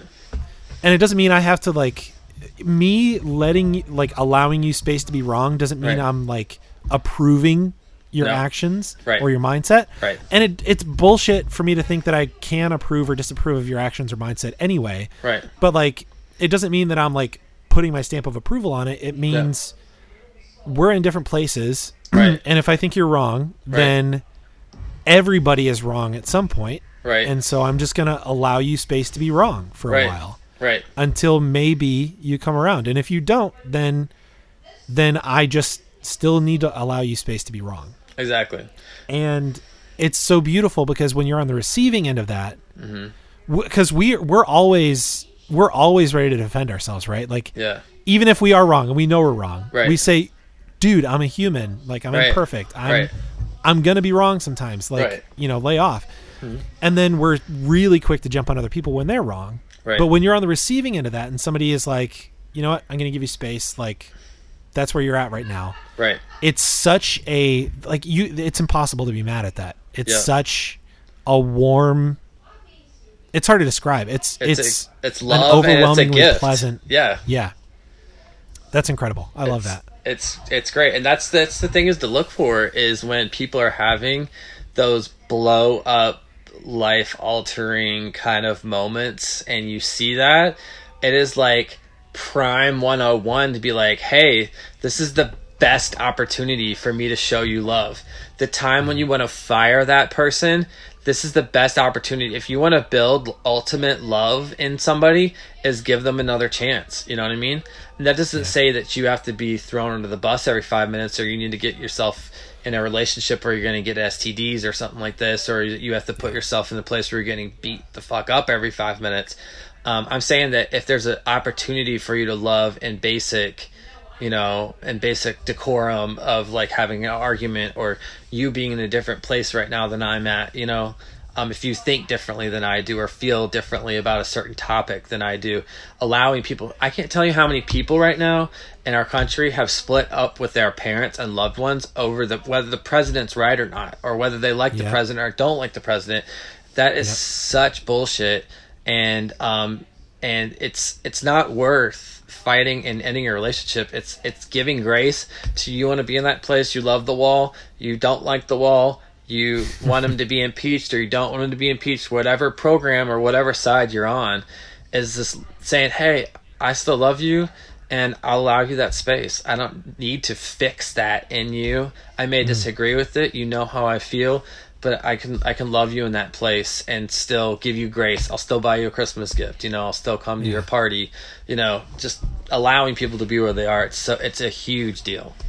Ah, buddy, this this whole conversation has been good, but this that what you just said was is worth the whole thing that we've just done and are doing. Awesome. That's, it's so good. Um so one thing I wanted to ask you about, like, uh, like in the context of everything we've been talking about, mm-hmm. um, LGBTQ representation as a whole, I think is is lacking, uh-huh. um, and but especially when we look at like the Christian circles, or I mean, just I think probably religious circles as a whole, um, and I I think we've we've come a long way, um, especially not not necessarily in the IFB circles because they're they're still backwards, but I think I think some of Christianity has has sort of started to move in the direction of of yes, you are God's child and God created you this way, and this is like there's nothing wrong with any of it. You know what I mean? Right. Um, but we still have a long way to go. So I'm I'm curious your thoughts on like LGBTQ representation. I, I probably as a whole, like, and then specifically within like the Christian community and, and religious communities. Right. Um, you know, like where we're at now, and and what can we do better? Right. Um, I think the biggest thing, just to hop in on that, is that um, like I've I got fired from four different. I think it's four, one, two, three, four different jobs since I've been in Maryland for being gay. Um, I got fired from three different churches and one regular job um, for being gay. Um, Wow. That's the next frontier for LGBT rights is is um, job, um, you know, the discrimination. It's just out there and it's rampant, and you could still be fired in so many states right now just for being gay. If Somebody, if your boss finds out that you're gay, they can literally fire you tomorrow, and they and they, you can do absolutely nothing. You could be the best salesperson in the whole That's floor. insane. You could be the best pastor in the church. You could be the best whatever it is. And then the biggest thing also is that we've given so many passes to the church to say, hey, you can employ people, but you can fire them from being gay because you're a church. And Right. that's just bizarre. just because they're tax exempt. Yeah, it's crazy. If you're if you're able to hire people, you should figure out the fuck whether they're gay or not. And if you don't like it, then don't hire them in the first place. But if you hire somebody, you shouldn't fire them. You should be able to fire them because they're gay. You know what I mean? Um, Yeah. It's just it's crazy. You know. Um, I I had no idea. So like, you're you're in Maryland. So in Maryland, it's okay for just a private business to fire somebody because of sexual orientation. Maryland's Like, that's not state. illegal? You could fire somebody because you just don't like you don't like them. Um, but Maryland, it's illegal for you to fire them because they are gay. Now that's changed in Maryland. So it's but I'm saying it's got to be a different justification. exactly. You could be like, I don't like the, the shirt that you're wearing today. It's not. Well, state you can fire them for anything. So, but if somebody comes and says I'm firing you because you're gay, then that's a problem. You can get a lawsuit in Maryland. Um, got it. Okay. So and So it has lo- to be veiled at least a little bit. But so many people are so freaking stupid. They, they you know. Anyways, um, Yeah. they they're they're not going to do that. Um, but in so many states, I'd say probably half the states don't have protections for um, people just being fired because they're gay. Um, so you know, I didn't- I marriage didn't know that. marriage is one thing, but then um, about um, about work and um, home life, and it's also there's a lot of you know stuff about adoptions and stuff like that that's a whole nother program and stuff Yeah, like this. Um you know whether you believe in it or not um you know it's that's just a really and the fact that it costs so much money to adopt in this country is crazy. You can go you can go you know you can go abort a kid for $200 um, but then to actually give that same kid to somebody else costs thousands and thousands and thousands of dollars for some reason. That Yeah. just means the government's got their hand in a lot of pots, Yeah. and um, and somebody's somebody's siphoning money off somewhere to something. You know what I mean? So, anyways, Yep. um, how does that work in LGBT circles? Um, for instance, um, um, you're allowed to go to church and everyone's welcome Right. At Disney World, you know, church wise, but then you can't participate or work on anything in the church if you're LGBT. And that's what's so broken about the system is that every guy that's up there leading the, the music in church, at, like, that's playing the piano for your services, all the lesbians, um, all the trans kids that are out there that will probably never come out in, a, in, a, in this kind of setting, you know.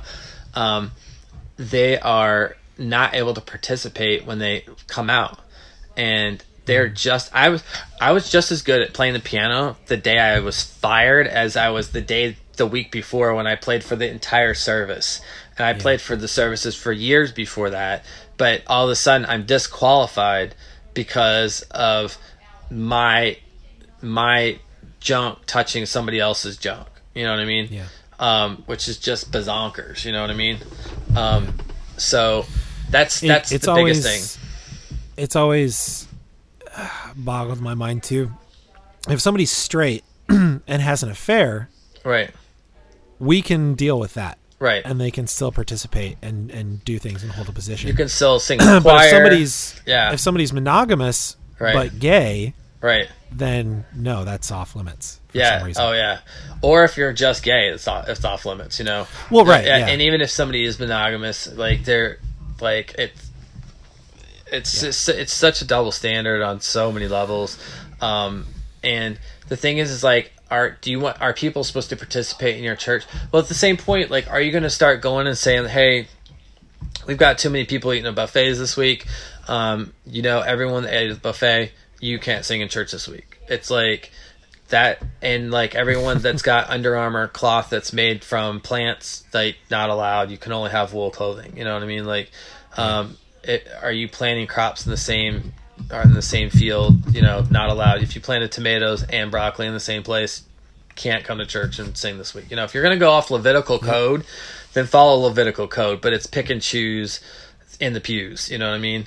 Um, so that's how it works. And I love that new saying I just made up. Um, I, so- I was gonna say I've never heard that before, but that's great. So use it. um, pick and choose in the pews. Yeah, exactly. So that's that's exactly how it is. So that's I think the biggest thing that's that's so offensive is that you're qualified if we don't know about it or if you're not doing it. Like I was qualified to play the piano as long as nobody knew I was interacting with other guys.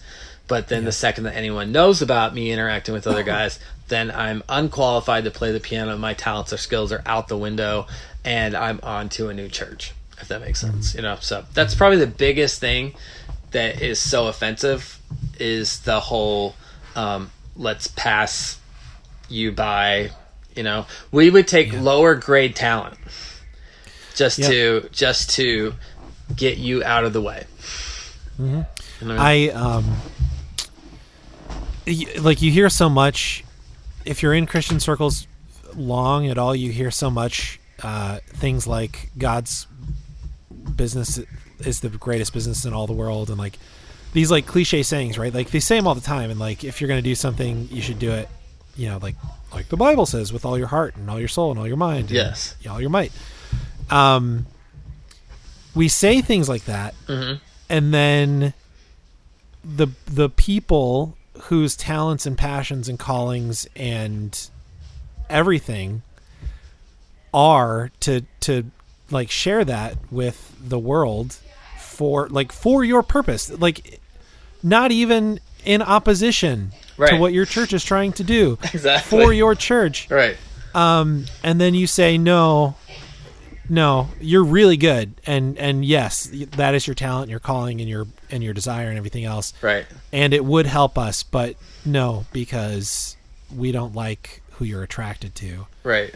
um it doesn't mesh. It doesn't mesh. If and you know you know uh speaking of phil drysdale who i mentioned earlier he um and i've heard other people say this uh he's so he's got this um he's got a whole online like video course he's got like tons and tons of like courses you can take Okay. uh, and it's all free but he's got an entire course uh, and series of videos on um, sexuality just in general and what the bible has to say about it Right. and he pointed out I, I I guess subconsciously I probably knew this because I've like I've done a lot of reading myself for the last few years but Right.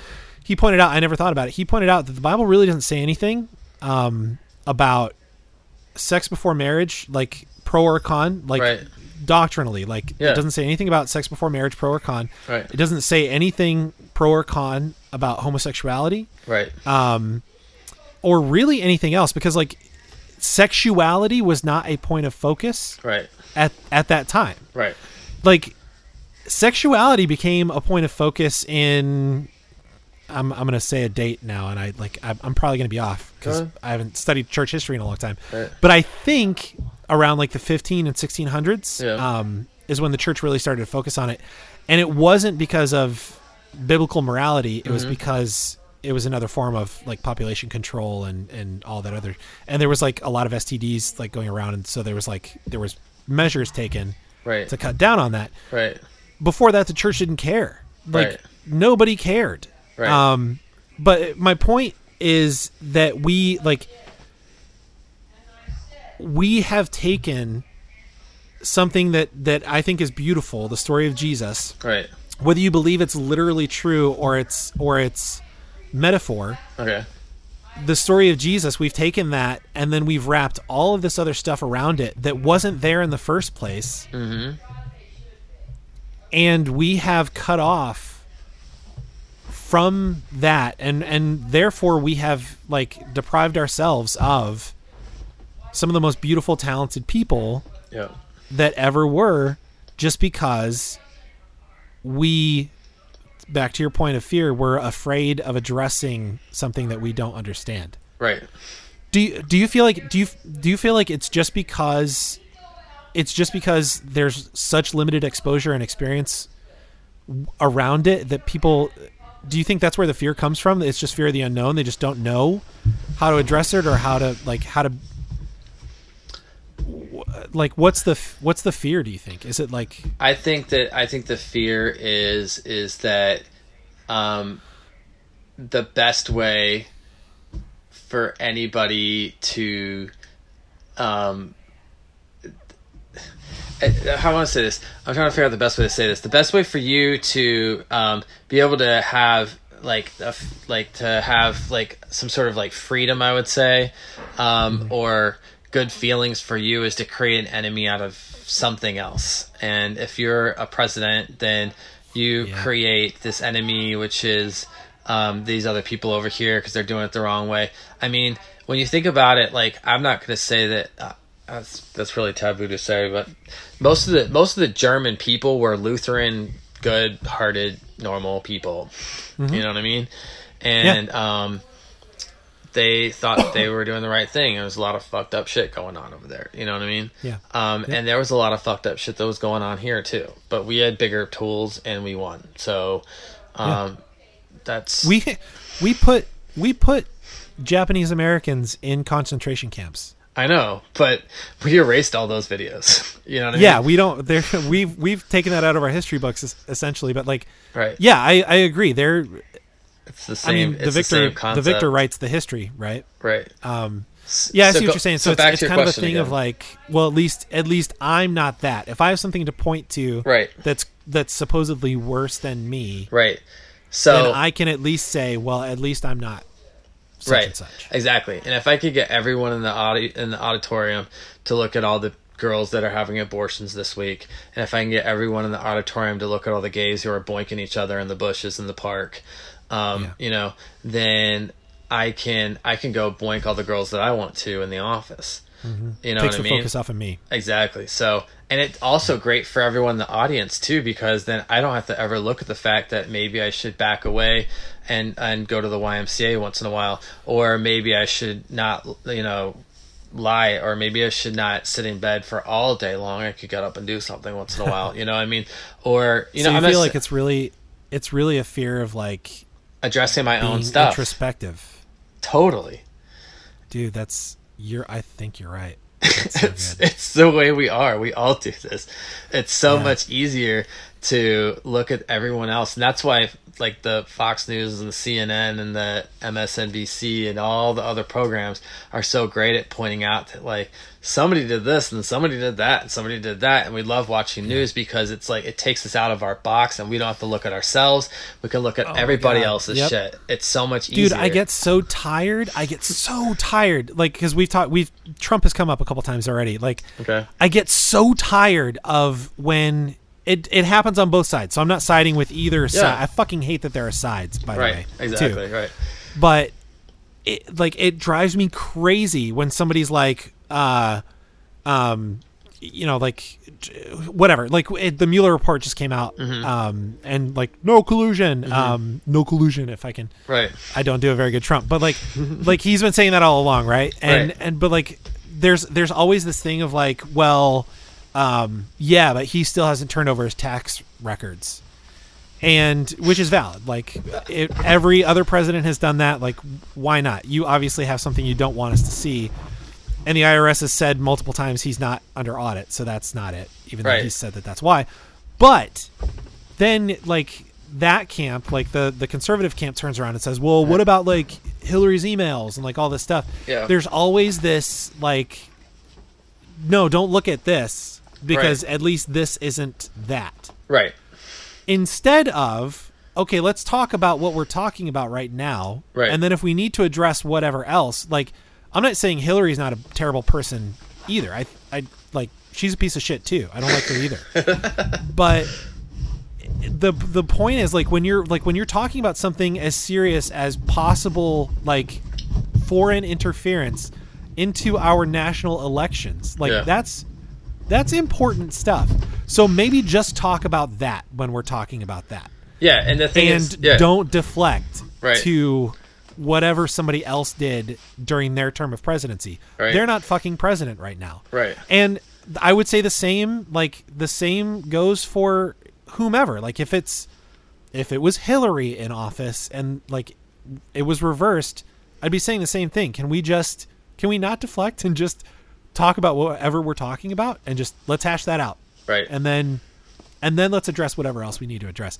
Right. But it's the same I I understand what you're, it's the same thing in these cer- circles circle, where we're yeah. like uh Look at I. I know everything I'm doing, right.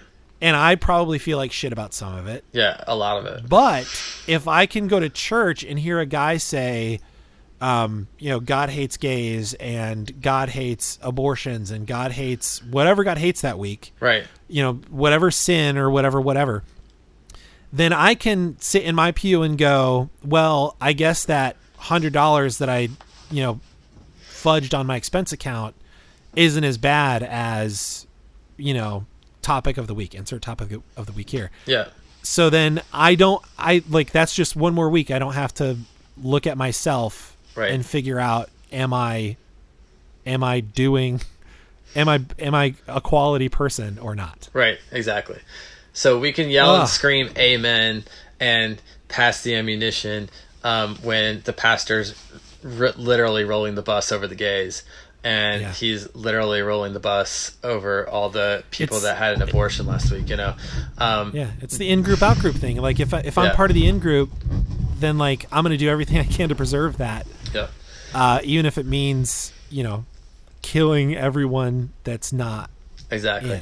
It's the us versus them mentality, and Even though it- when you do that, the the in group keeps getting smaller and smaller because you keep right. you you have to find somebody new to Right. to kill off the next week. Exactly, and I think I, I think I said this to Stuart one time when we were talking about this. Um, it, it's the it's the climb the ladder syndrome, and it's the plus Yeah. it's the plus when I remember Ray Young spoke about this get in line thing, um, and I was like, that's the exact problem, is that everyone thinks that they're in a line. And then, whenever somebody in front of you or above you in this position breaks off, then you're going to get in their position.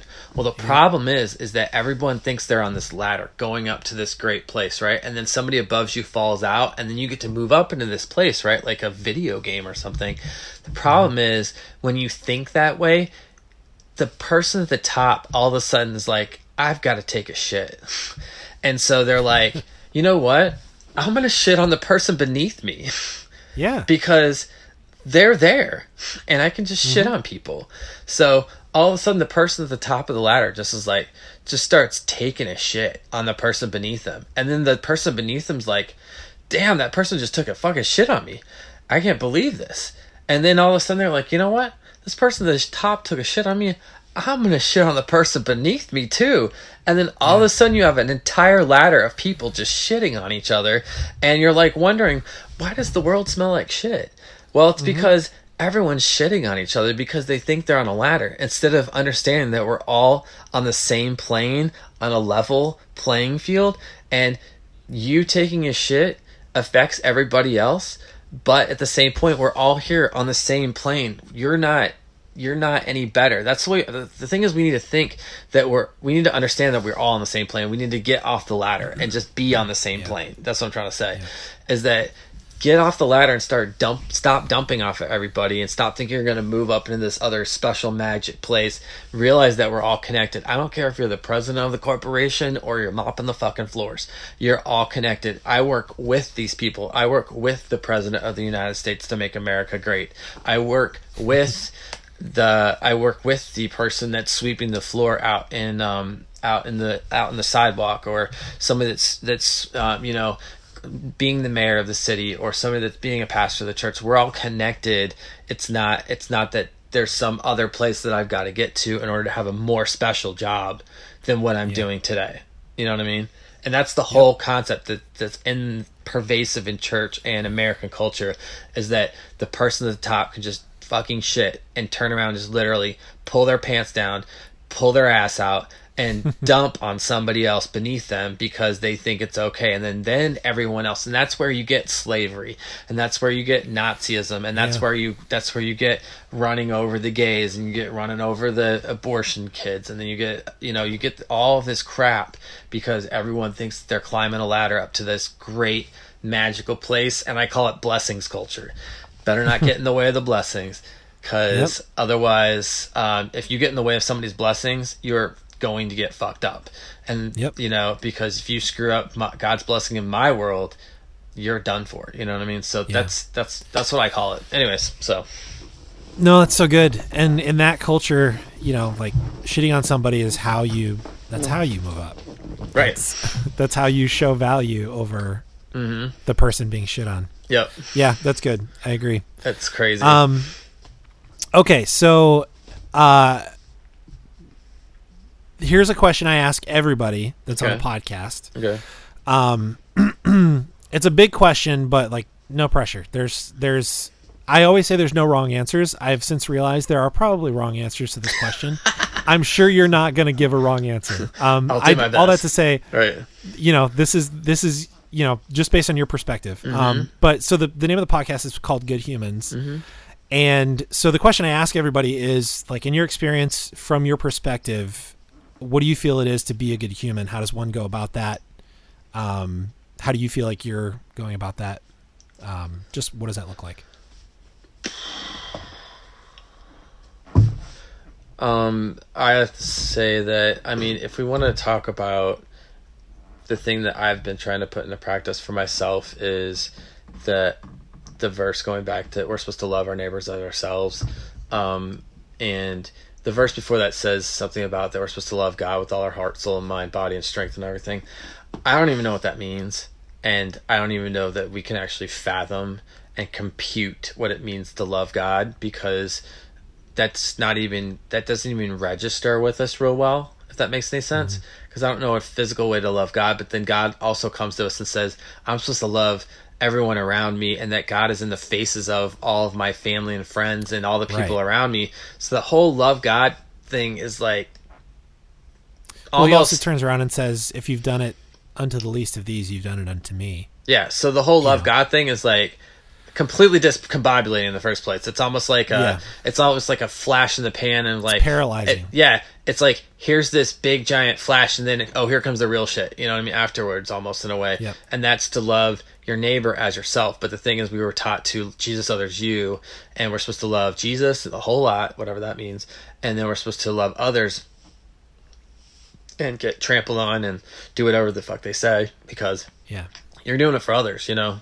Um, so if pastor calls me in, and I'm supposed to give him a blowjob under the table, then I'm supposed to do that because I did it for others, you know. And then me, I'm here after that, you know. So what's a good human supposed to be doing? I think a good human is first of all supposed to recognize the value that they have in God or in Jesus, however you want to look at it. That that you have this value it's intrinsic in you and because of the fact that you are breathing you have the value and you've been given the gift and you're here and that's that's all you need and so that's so good. therefore understanding that if you finally get to the point where you can stop asking and everybody around you to say tell me what i'm worth and say i already know what i'm ah, worth yeah. inside and i'm not looking for you to vote for me. So if you do something what i think is bad or good or nice or ugly that i'm not asking to say well that hurt my feelings. That that felt bad to me. That i understand my own value and worth inside of me every Yeah. war we've ever had is because people don't understand this concept is Yep. and every f- argument that we have is is just going back to that my worth is intrinsic inside of me it's given to me by god and it's already there and i don't need you to vote for me or to choose me or to pick me or to do something to make me feel special because I already understand that my value comes from God. And then because and then coming from that great worth and that value and that Yeah. um that that that place I can now um it's abundance, you know. From that place Yeah, of a yeah. from abundance now I can now give to you the way I give to myself because I understand the value that is within me. And if we Hmm. don't understand the value in ourselves, we can never give to other people because we're giving to other people. Because when I sometimes before when I would give to somebody, I would judge them because they're when I when somebody gives me something, um, I'm I suck or I'm terrible or I needed something. You know what I mean? Yeah, and so therefore, yeah. when I give, so let's watch. Like that's a good way to watch it. Is like it, when we give something, do you feel, or when somebody gives you something, do you feel bad about it? Because when you give something, you feel like you're doing something like that that you're judging them because they're Yeah. poor or they're they're not good enough or they fucked up their finances or something like that you know what i mean? Like what what judgments do you have on your giving? So when you come from abundance and understand your value it therefore also allows you to be able to receive um, better because you're not placing judgment on what people are doing when they give because you're able to give from your abundance and not try to get anything from them if that makes any sense you know what i mean so Oh, it does. It's so good. really deep no, get, so good. but- Yeah. um, I, I've talked about this, I think, on the podcast before, but um, Rob Rob Bell is is one of my favorite favorite people in the world. okay Um, I've read everything he's written. I listen to his podcast all the time, but uh, in a couple of his books and on his podcast, he talk he's talked about the idea of a universe of abundance versus a universe of lack, and Right. he's talking about exactly what you're talking about, like when it's it's the difference between when somebody gets a promotion, thinking like being bummed about it because it feels like they got something and now there's less to go around right uh, versus being happy for them because they got something awesome Right. that they probably worked really hard for, right and everything you have is still awesome because nobody took anything from you. right Um, you know, it's it's the difference between looking at the universe as a pie with a finite amount of slices Mm-hmm. for everyone to go around, versus the whole universe is is pie for everyone, Right. and there's more than anyone could ever want or need right and all of us get anything and everything we deserve and, and want or you know work for and whatever so Yeah. the fact that you get a promotion doesn't mean something was taken away from me or there's less to go around it means Right. you got something awesome Right. and it's just not my time to to get something right right exactly. Now. it's it's yours. Or maybe you need to leave and go to a different place where you can find your place you know what i mean? where you are valued. Right yeah. exactly. But I like I love what you're saying because it like the idea of that it it doesn't come out of you un, until it's inside of you first. right. And so the the idea of living your life with that perception does start with recognizing and living into your own value. Right Um, that's incredible. That's so important. Yep. I, I feel like that like that could be a whole episode by itself, but Yep.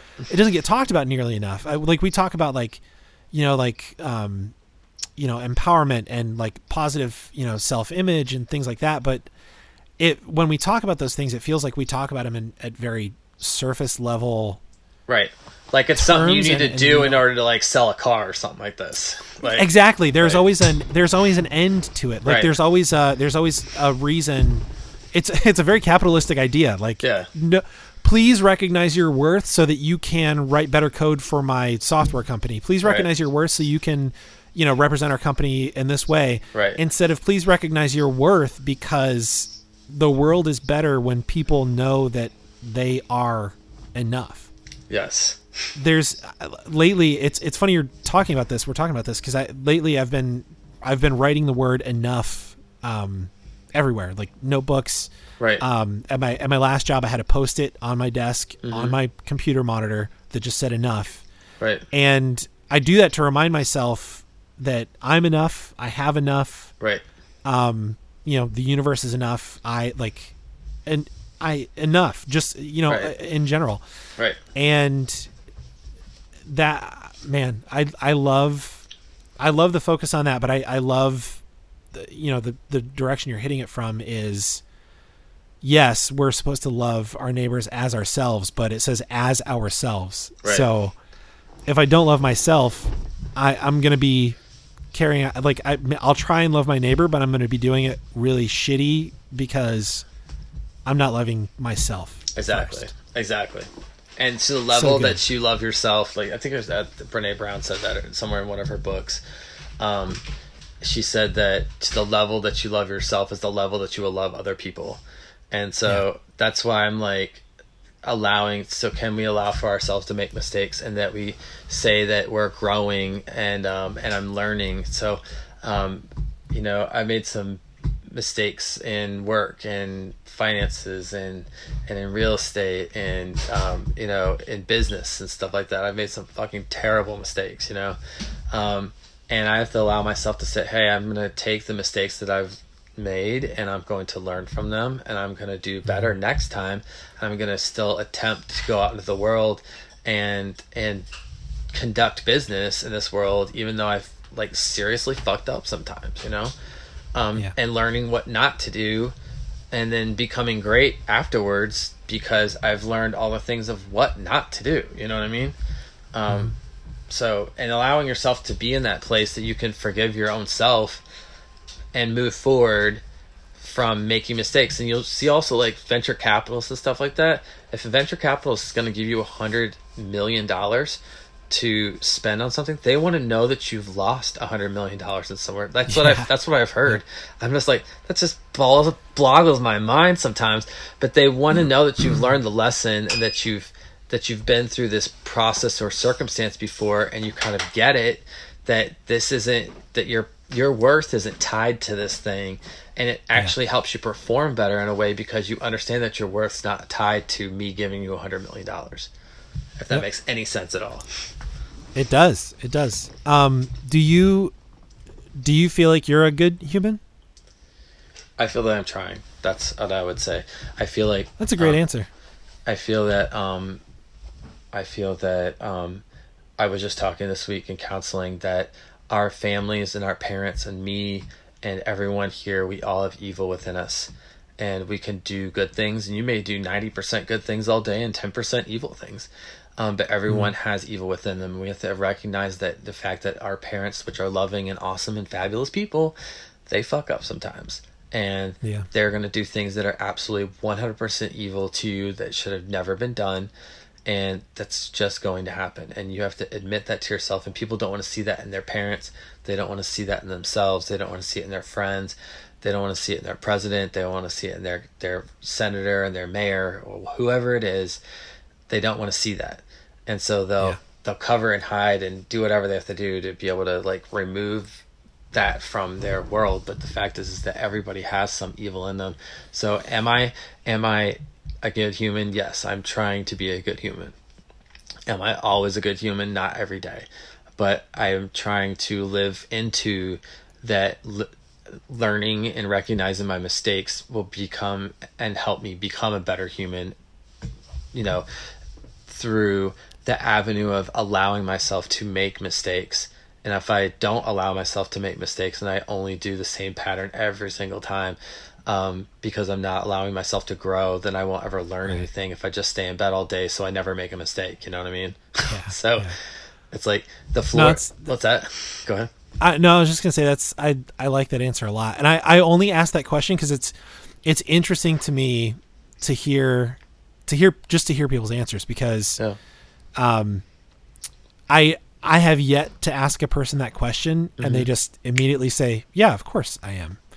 Um, because like we were saying before, like every we all know we all know the shit about ourselves, like even if nobody else does. Right. Um, and so it's just it's always interesting to me to to see just sort of how like how people feel about themselves like in the world and like the space they're taking up and and like the things they're doing and Right. um it's not it's not meant to be a gotcha question it's just No. it's interesting to me the responses but yeah. um i love your response because it's i mean it's it's genuine it's honest but um it's aspirational too which Yeah. which i appreciate Absolutely. um for for the record i think you're a good human oh, thank you um, very much. that's that's why that's why i wanted you to be on the podcast thank Um, you. Just uh i i feel like we don't i i know you a lot better now so i'm Mhm. i'm happy for that too but i Yeah. i feel like we haven't known each other like extremely well over the years, but um, just from afar. Um, Yeah. And then through like through mutual friends like Stuart and, and Andrew and, and Right. a few other people. Um, yeah, I, th- I think you are a good human. You're do- you're doing good human things in the world. So I'm trying. I hope you keep that up. Thank you very much.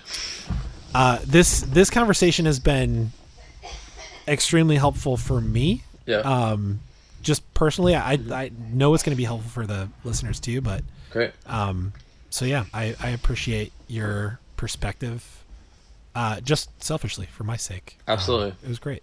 You're welcome. helped Thanks me, for so. thanks for thanks for coming on. This is now the John Keister show, No, uh, I'm ladies good. and gentlemen. Yeah. Um, well, cool, man. Uh, we covered a lot, um, Mm-hmm. and I'm really happy with the conversation. Was there anything that we didn't talk about that you were hoping to get to, or how do you feel? I'm fine. Like we've talked a lot. Of, there's a lot of good material in here for you to use. So I mean, Awesome. I feel good about it. So Uh, is there, um, d- d- is there anything that you would like to like our listeners to look at? Like, do you like websites, um, social media profiles? Like, how do people get a hold of you if they want to get a hold of you, or Right. or my website. anything to plug? I guess My my website's johnhasthis.com. So that's John Okay. has this. John with an H. J O H N has H A S this T H I S dot com. And um, yeah, you can reach out to me there or John has this at gmail.com. And um, reach out to me if you have a question or want to comment or whatever. Just give me a shout out. Um, I'm a I'm a real real estate agent. I can help refer you to other agents in the in your area if you need help with real estate or if you have questions. Um, very involved in that right now, and then um, just that's really the big shout out. And then um, I, I don't know if, when this is going to air, but um, if you're voting, if you have the chance to vote for American Idol, vote for Jeremiah. I was, I was gonna Right. say that. Yeah, I'm gonna vote for Jeremiah. See if um see if he wins. So it's really exciting. that's. I'm so happy for him. Um, and uh, when you speak to him, tell him I said hi and love him. Think he's doing awesome. Thank you. Uh, he doesn't know me, but That's all right. um, I'm with him. Thank you. Uh, do you? Um, I almost forgot, but one thing I wanted to ask you too. Do you know of any resources for, um, I guess just in general for like any any like uh, kids or young adults or I mean I just full adults um, that are uh, struggling with um, either coming out or or you know family stuff after coming out or like complications there. Um, maybe specifically within like Christian circles, any resources there, or just in general for for people um, if they need.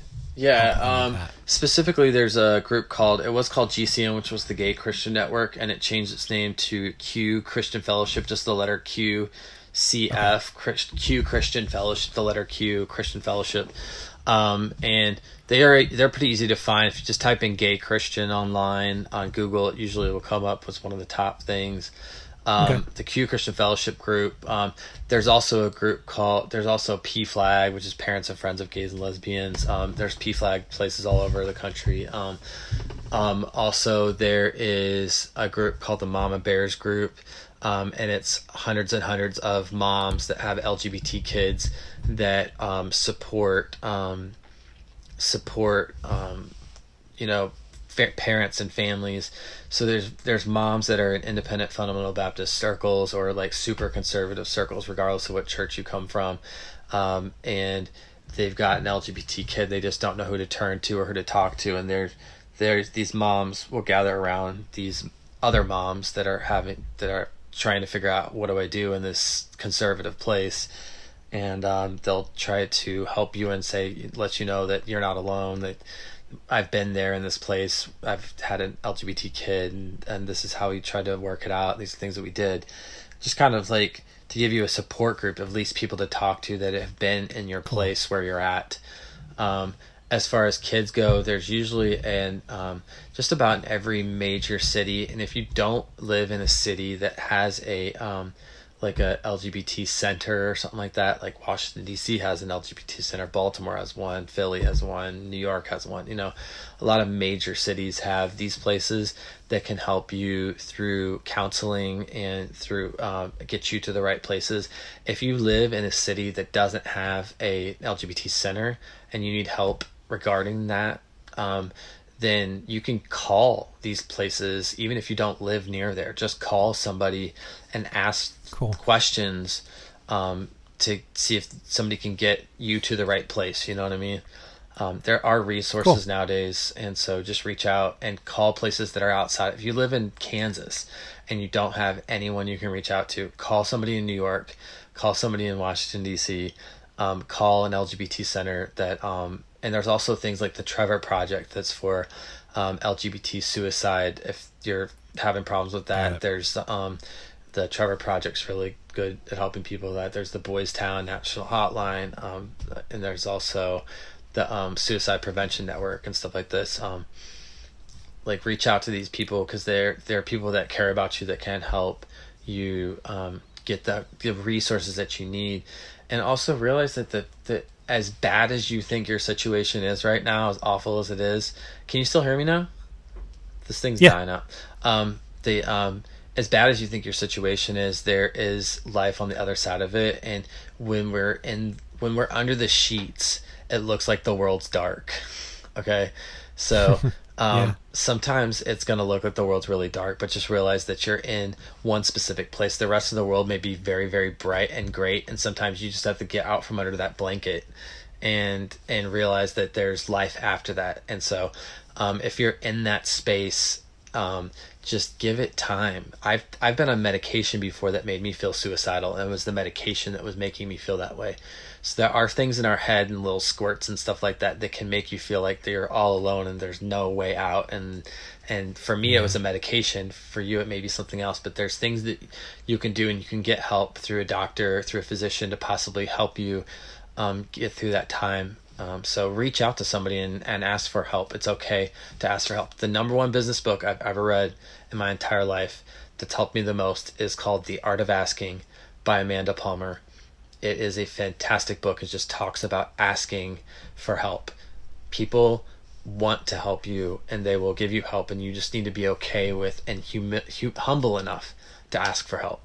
And so if if you want to read the best business book I've ever read that's helped me the most in any of my business, and this this book is not necessarily just about business, but it is one of the best business books I've ever read in my entire life. The Art of Asking by Amanda Palmer. You've got to read that book if you're planning on being in business. So, or if you just need help in your in your life, you know what I mean. So, Yeah. good stuff. Cool. Well, I, I appreciate that, dude. Absolutely. Um, and I'm gonna I'm gonna try and find links uh, for all this stuff and I include it in like the the podcast um, Okay. notes and and whatnot. But um, Cool. Yeah, I I really appreciate you making time for this. Um, Thank you. I appreciate your perspective. Absolutely. Uh, and yeah, man, keep doing what you're doing. I think you're you're doing really good work. Um, and you're, I think you're setting a really really good example for, um, I, I think everyone, but especially you know people who may have similar experiences. Thank you. Um, so I'm I'm excited for our audience to hear this because I think it's going to be helpful. Thank you very much. Appreciate it. Yeah, man. Um, yeah, okay. Well, listeners, that's all I think for this episode. So thank you for tuning in. And until next week, be good to each other.